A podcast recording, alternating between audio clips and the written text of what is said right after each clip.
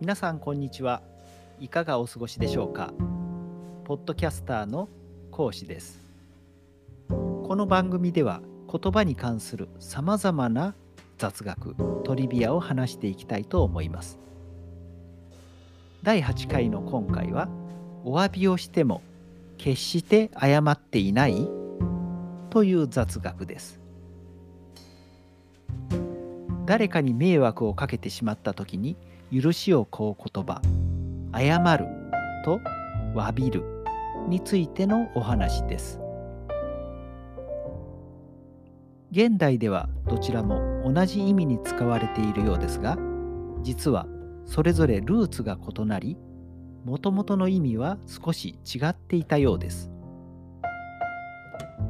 広辞苑で調べたところ意味自体はどちらも自分の非や過ちを認めて相手に許しを請うことと記されています。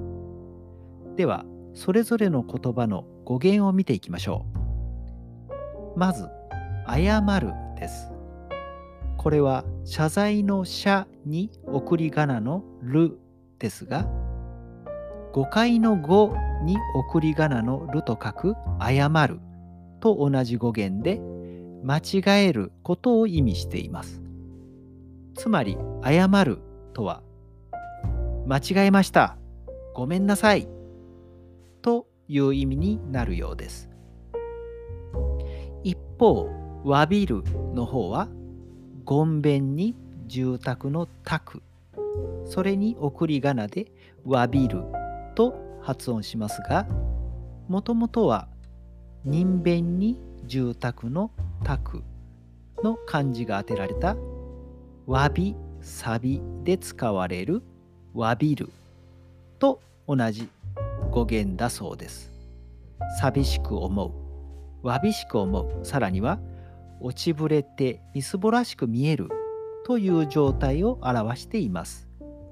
つまり、わびるは私はこんなに落ちぶれた状態ですから許してねという意味になりそうです。テレビなどでどこかの偉い政治家の先生の発言でよく耳にするのが「お詫び申し上げます」ですね。しかし「謝ります」と言っているのは一度も聞いたことがありません。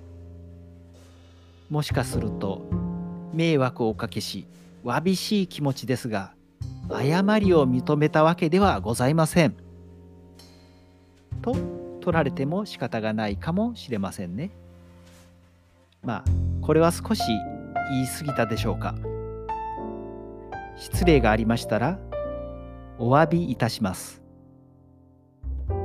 それでは次回もお耳にかかりましょう。さようなら。